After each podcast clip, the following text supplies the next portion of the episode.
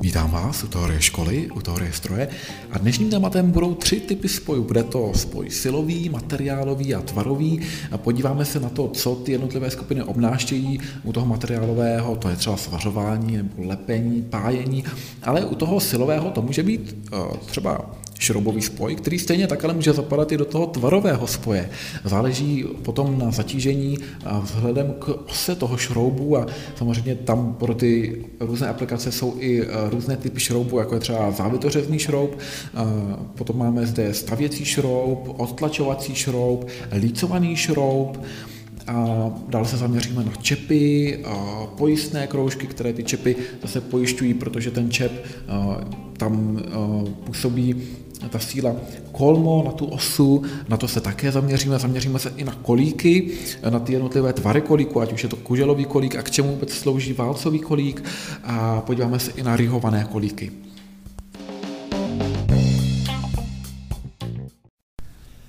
Ty spoje nebo ty styky můžeme rozdělit na tři skupiny.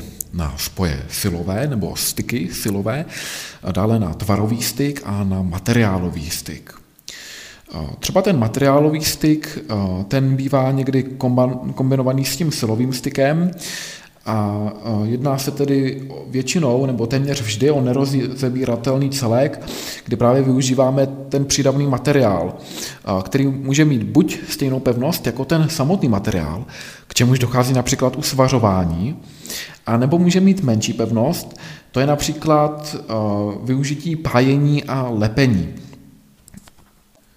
Dalším typem styku je silový styk. Zde se využívá nějaké síly, nejčastěji síly třecí, která by měla být větší než ta provozní síla. A právě dochází opět k tomu styku na těch stykových plochách. Příkladem může být třeba nalisovaný spoj, nějaký nalisovaný kolík, který tedy tam už tou třecí sílou přenáší ten krotící moment. Dalším případem může být třeba mm, předpjatý šroubový spoj, který je ale zatížený kolmo k ose rotace toho šroubu. Takže běžně ten šroub tedy patří ještě do toho tvarového styku, ale tady to je případ, kdy bychom měli třeba dvě desky a my bychom je spojili tím šroubem a teďka bychom každou z těch desek namáhali opačným směrem. Takže samozřejmě tam je namáhání na střih a Právě tam se využívá tzv. chlícovaných šroubů, po případě je možné tam využít šrouby, které volně procházejí tou lícovanou trubkou, ale právě je tam hodné, abychom měli nějakou přesně dosedající část. Oproti tomu tedy máme ještě ten tvarový spoj, do kterého se zařazuje i většina těch šroubových spojů, kdy tedy se jedná o zatěžování kdy je to ve směru té osy toho šroubu. No ale konec konců může se jednat třeba i pro, pro, o přenos krotícího momentu drážkovým hřídelem na drážkový náboj, nebo pokud máme eh, pera, tak opět eh, u těch hřídelů buď můžeme tam nasadit pero, eh, Běžně je tedy takzvaná pera těsná podle ČSN 02 2562, kdy se nepředpokládá častější demontáž, to znamená, máme tam uložení s přesahem, a právě ty drážkované hřídele jsou ideální pro proměnlivé eh, kroutící momenty nebo nějaké rázovité kroutící momenty. Jak už jsem ale zmínil, běžně by nám tedy stačilo pero. Co se týče samotného šroubového spoje, tak ty šrouby mohou být závitořezné, to znamená, že když je zašroubujeme, tak nám tam začínají vytvářet ty závity. Eh, můžou to být eh, takzvané stavěcí šrouby, které mají menší rozteč a jsou, nebo běžně mají menší rozteč eh, a díky tomu i vyšší přesnost, takže jimi můžeme upravovat nějaká nastavení, Potom máme naopak otlačovací šrouby, kdy je tam snaha o nějaký posun Někdy tedy i nám ten otlačovací šroub zajišťuje napětí, to znamená, že nějakým způsobem pruží. A tedy tam je samozřejmě podmínka samosvornosti, to znamená, že ta matka se tam nebude volně hýbat. Potom máme třeba samozřejmě i ty lícované šrouby, které se hodí zejména na ten silový spoj a ne ten, na ten tvarový spoj. A potom máme třeba i závrtné šrouby, ty jsou hodné například do bloku motoru, kdy z jedné části tedy tam je možnost nejen utahovat vůlí, ale částečně i s přesahem a potom z té druhé části tedy my můžeme tam namontovat matku, ale nebo matici, ale samozřejmě, protože tam to bude pouze z jedné části uložení s vůlí, ale z druhé to bude uložení vůlí, ale i s přesahem, tak když budeme odmontovávat tu matku na té části, kde jsme montovali pouze s vůlí, tak ji odmontujeme dříve, než abychom vymontovali celý ten šroub v tom uložení, třeba v tom bloku motoru, kdy to je tedy namontováno s přesahem. Jinak, co se týče těch odtlačovacích šroubů, tak často je poznáte třeba tak, že mají vepředu mm, jakoby malý výstupek, malou část, je vidět, že tam vlastně se ne, jakoby nesnaží dosednout přímo, ale že tam mají malou část právě, která je určená pro to, aby jakoby vlastně začala tlačit na nějakou další část. A naopak, co se týče těch stavěcích šroubů, tak často ani nemají hlavu, ale už jakoby rovnou mají jakoby do toho dříku dovnitř vytvořený ten vnitřní šestihran. Dále bychom ty šrouby mohli rozdělit do výrobních tříd A, B a C, podobně potom i ty matice. Co se týče té výrobní třídy A, tak tam ten jmenovitý průměr závitu je menší nebo rovno 24 mm. No a samozřejmě u toho B ten jmenovitý průměr už je větší jak 24 mm. Je to opět tady ten průměr toho závitu. No a co znamená C? To jsou původní hrubé šrouby.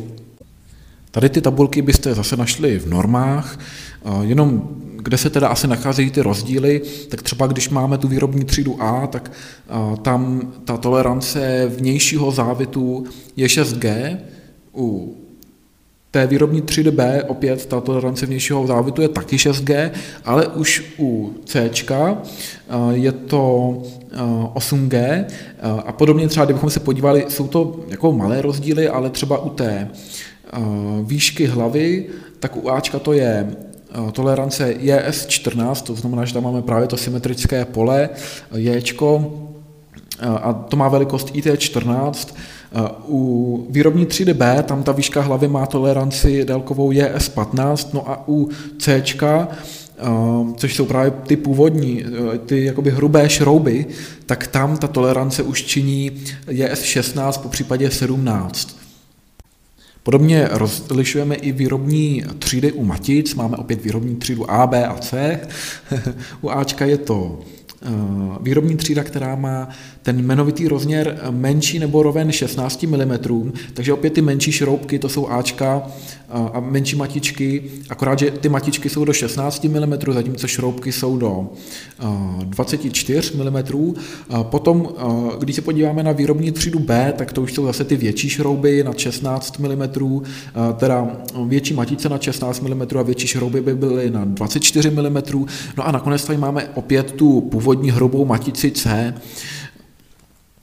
když se podíváme na tu anatomii šroubu, dále se to tak říci, tak základním rozměrem je tam právě ten jmenovitý rozměr eh, D, eh, jmenovitý průměr eh, závitu. A potom Tedy uh, máme tam nějakou tloušťku té matice, což je žádná celá 8 uh, D, takže 80 uh, toho jmenovitého průměru. Co se týče tloušťky té hlavy, tak je to 70% eh, toho průměru neboli žádná celá 7 krát D. A potom samozřejmě ty tolerance, to už zase závisí na těch výrobních třídách. Potom máme ty poloměry zaoblení, tedy třeba té hlavy, když je to šestihraná hlava, tedy ta běžná, normovaná, tak samozřejmě každá ta hrana z těch šesti hran je nahoře zaoblená.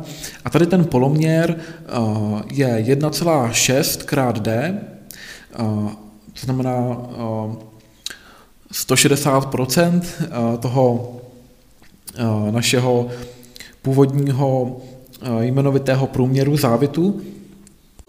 No a pokud to chceme zachytit do výkresu, tak uh, ty boční strany uh, jsou definované jako žádná celá 28 krát D, takže 28% z toho jmenovitého průměru závitu můžeme použít pro ty boční průměry, které musí být menší, protože se na ně díváme ve zkreslení. No a když se zaměříme na to, jak bychom mohli napsat to označení toho šroubu pomocí ISO, tak se proto používá norma ISO 4014, Třeba hm, to je právě název eh, té rozměrové normy, rozměrová norma šroub se šestihranou hlavou ISO 4014. A teďka tam dáme ten šroub, který bychom chtěli definovat.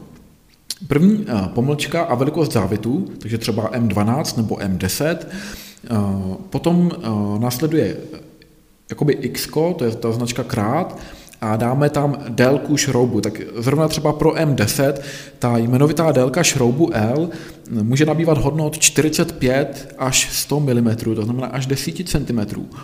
A e, ta jmenovitá délka toho šroubu, to je v podstatě délka celého toho šroubu, kromě, e, řekněme, délky té hlavice. Takže e, od té hlavy toho šroubu až Dalším typem spoje je kolík. Kolík nejčastěji je využíván jako tvarový styk, má tedy tvar válce, to je tedy i nejčastější válcový kolík, ale můžou být i jiné, třeba kuželový kolík, který má se tvar kužele a my se ho vždycky snažíme opět nasunout do nějakého otvoru. Výhodu má v přesném lícování, oproti třeba šroubu, kde je tedy potřeba ta vůle. Takže je vhodný pro zajištění vzájemné polohy, po případě zajištění krajních poloh, takže my když ho nasuneme opět do nějakého otvoru a vlastně to těleso, ze kterého vyčuhuje ten kolík, se bude pohybovat po nějaké dráze, tak pokud ta dráha opět je specifikována jako nějaká prodloužená dutina, která má stálou výšku, tak my do ní právě můžeme napasovat ten původní díl, z kterého eh, vystupuje ten kolík, který zapadá do této, řekněme, drážky a právě může být eh, použit pro to vedení daného tělesa, pro zajištění krajních poloh, takže je to přesně ten obrácený případ eh, oproti pojistným kroužkům, které se naopak chtějí tomu pohybu vyhnout. A jinak tady máme ty, ty kolíky pružné, eh, které eh, mají podobný tvar jako ty válcové kolíky, ale uvnitř jsou duté a navíc po jedné straně jsou rozříznuté, takže mají ze zhora jako pohled, tak mají tvar mezikruží, ale nedokončeného a právě díky tomu my je můžeme částečně stlačit nebo roztáhnout a proto také ten název pružné kolíky. Dále máme kuželíkové kolíky, nebo správněji kuželové kolíky. Kuželíková mohou být třeba právě ta ložiska, radi, radiální kuželíková ložiska, valivá ložiska, ty kuželové kolíky mají ale podobnou funkci. Můžou být zatěžovány nejen tedy ve směru kolme, kolmem k té ose, ale i ve směru té osy, tedy pouze v jednom smyslu, z jedné strany. Dále bychom mohli narazit na takzvané rýhované kolíky. Rihovaný kolík je kolík, který obsahuje opět jistou dutinu a ta je poblíž toho povrchu, může být někdy to jako celá rýha vlastně po jedné straně toho kolíku. No a my když stlačíme tuto rýhu, tak tam opět dochází k tlaku a ten kolík je lépe zajištěn. Takže ho potom tedy je lépe pojištěn i proti slabému axiálnímu, nebo tedy eh, tomu eh, zatížení kolmému k ose eh, toho kolíku. No a nakonec tady máme i kolíky s konci k roznítování. Takové kolíky mají z boku díry, otvory připravené pro roznítování to znamená, že když my ty otvory rozšíříme, tak eh, se roztáhne i ten kolík, to znamená, bude tam pevně opět zajištěn v tom otvoru, do kterého byl usazen. A jinak je potřeba ještě myslet na to, jak budeme usazovat ten kolík, mm, proto je velmi chytré vyvrtávat a dále vyhrubovat, po případě vystružovat tu díru průchozí. To znamená, že když my tam ten kolík jednou tedy napasujeme, tak ho můžeme i vyklepat druhou stranou.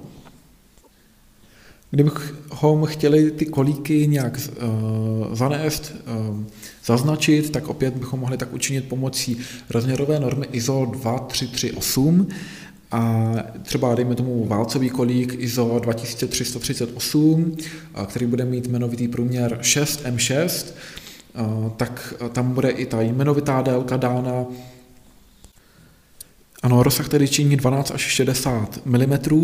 No a nakonec tam máme ještě opět značku oceli, můžeme tam mít ST, to je zase ta automatová ocel, ale pro ty koliky můžeme zvážit i volbu Neres oceli. Tam máme tedy tu austenitickou ocel, k dispozici také martenzitickou nebo feritickou, ale jak ta martenzitická, tak ta feritická ocel jsou tvrdší, než ta austenitická, která je proto používána častěji, je tedy i vhodnější pro obrábění. Martenzitická má značku C, feritická F a austenitická A. Takže dále austenitickou ocel můžeme rozdělit na skupiny A1, A2, A4 a1 mm, obsahuje vysoký podíl fosforu a síry, což právě ta síra sice snižuje korozi vzdornost, ale zase díky tomu je tato ocel dobře obrobitelná. Oproti tomu dvojka A2 to je asi vůbec nejrozšířenější nerez, nicméně pro agresivnější prostředí, jako je třeba mořská voda obsahující chloridy nebo nějaké chemické sloučeniny, třeba ale i plavecký bazén není úplně vhodná, a proto je mm, lépe